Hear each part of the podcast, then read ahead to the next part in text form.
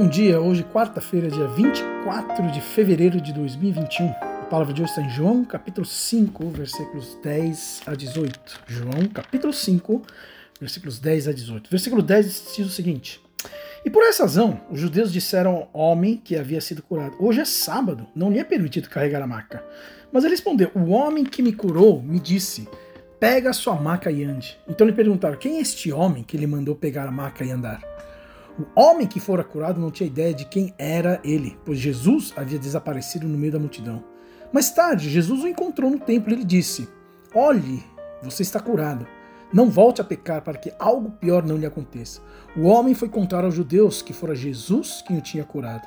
Então Jesus passar, então os judeus passaram a perseguir Jesus, porque ele estava fazendo essas coisas no sábado. Disse-lhe Jesus: Meu pai continua trabalhando até hoje, e eu também estou trabalhando. Por essa razão, os judeus mais ainda queriam matá-lo, pois não somente estava violando o sábado, mas também estava dizendo que Deus era o seu próprio Pai, igualando-se a Deus. Então a passagem de hoje é a continuação uh, do capítulo 5, onde nós vemos Jesus curando né, esse paralítico lá no, no, no tanque de Bedesta. Interessante que Jesus é, ele, ele, ele conversa né, com esse paralítico, pois eu acredito que é, é, é, da conversa que ele realmente sabe que ele estava há 38 anos né, paralítico, esperando né, o tanque ali. Então, é, Jesus ele não pensa duas vezes. Diante do sofrimento, né, ele cura esse homem no sábado. Né? Assim como em outros, muitos outros casos, onde deliberadamente Jesus curou pessoas no sábado. Isso até mesmo diante é, dos fariseus, isso mesmo até diante dos judeus. E, e, e, mais uma vez, o que impressiona na passagem de hoje é, é a dureza do coração dos fariseus, que mesmo diante da cura e do milagre, né, seu foco estava numa lei deformada por homens, no seu tradicionalismo né, e, e na sua teimosia, no sua, na, sua, na sua cegueira espiritual. Então, é, é interessante que quando, quando eles chegam e veem esse homem carregando a sua maca no sábado, o que, o que era proibido, ou seja, é você fazer um trabalho, se esforçar no sábado, né? E ele diz: Olha, o homem que me curou. E é interessante, né? Porque os fariseus eles, eles, eles não se atentam à palavra curou, um milagre, mas sim na quebra, né?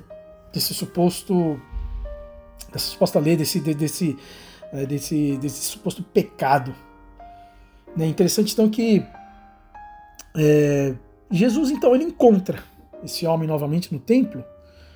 E o versículo 14, ele é muito interessante, porque ele diz assim: Mais tarde, Jesus o encontrou no templo, ele disse: Olhe, você está curado. Não volte a pecar, para que algo pior não lhe aconteça. Né? Jesus conecta então o sofrimento desse homem com o seu pecado. É, ele diz ali, olha, não volte a pecar, para que não aconteça coisa pior. Então, o pecado, ele está sim associado ao sofrimento. O pecado está sim associado a, a, a, a todo, toda dor e sofrimento que muitas vezes acomete né, a nós. Né? E aí então vemos os fariseus, que diante desse suposto pecado de Jesus, que foi a quebra do sábado, né? Eles então se tornam cegos, ignorantes, eles sim, paralíticos em relação ao fato e à verdade né, de Cristo, em relação a, a eles, em relação à sua ignorância, né, em relação ao fato e à verdade. Então, acredito que muitas vezes o pecado é nós muitas vezes ignorarmos aquilo que é fato e aquilo que é verdade em relação a Cristo. Né? E o fato e a verdade em relação a Cristo, no sentido da passagem de hoje, é que sim, como, como as próprias palavras de Jesus, o sábado foi feito para o homem, não o homem para o sábado. Né? Naquele momento onde a lei deveria muitas vezes mostrar aquilo que é o pecado do homem, estava, na verdade, os fariseus estavam usando, na verdade, para cometer os seus próprios pecados. Né?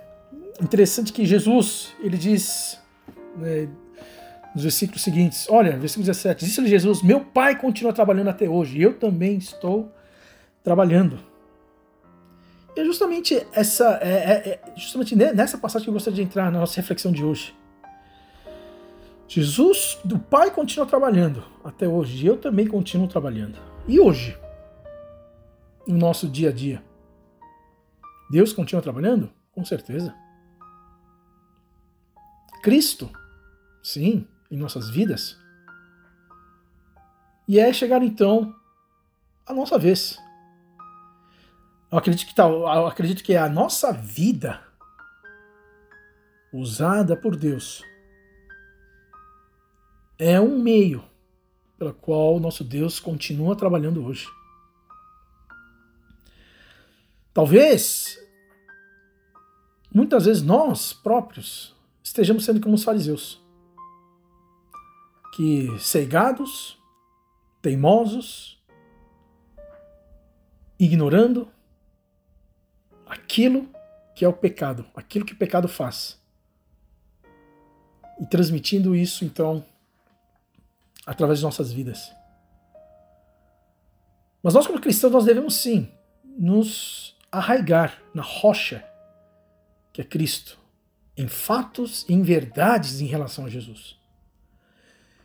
E é nesses fatos, nessas verdades que nós devemos viver uma vida que condiz né, com essa nossa fé. Então que possamos, quem sabe, através das nossas vidas, onde Cristo, como luz, ele brilha.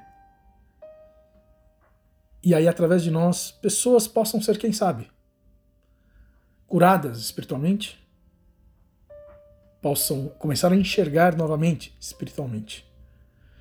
Que nós possamos ser realmente como seguidores de Cristo, né, irradiando essa luz. Muito obrigado, tenha um bom dia.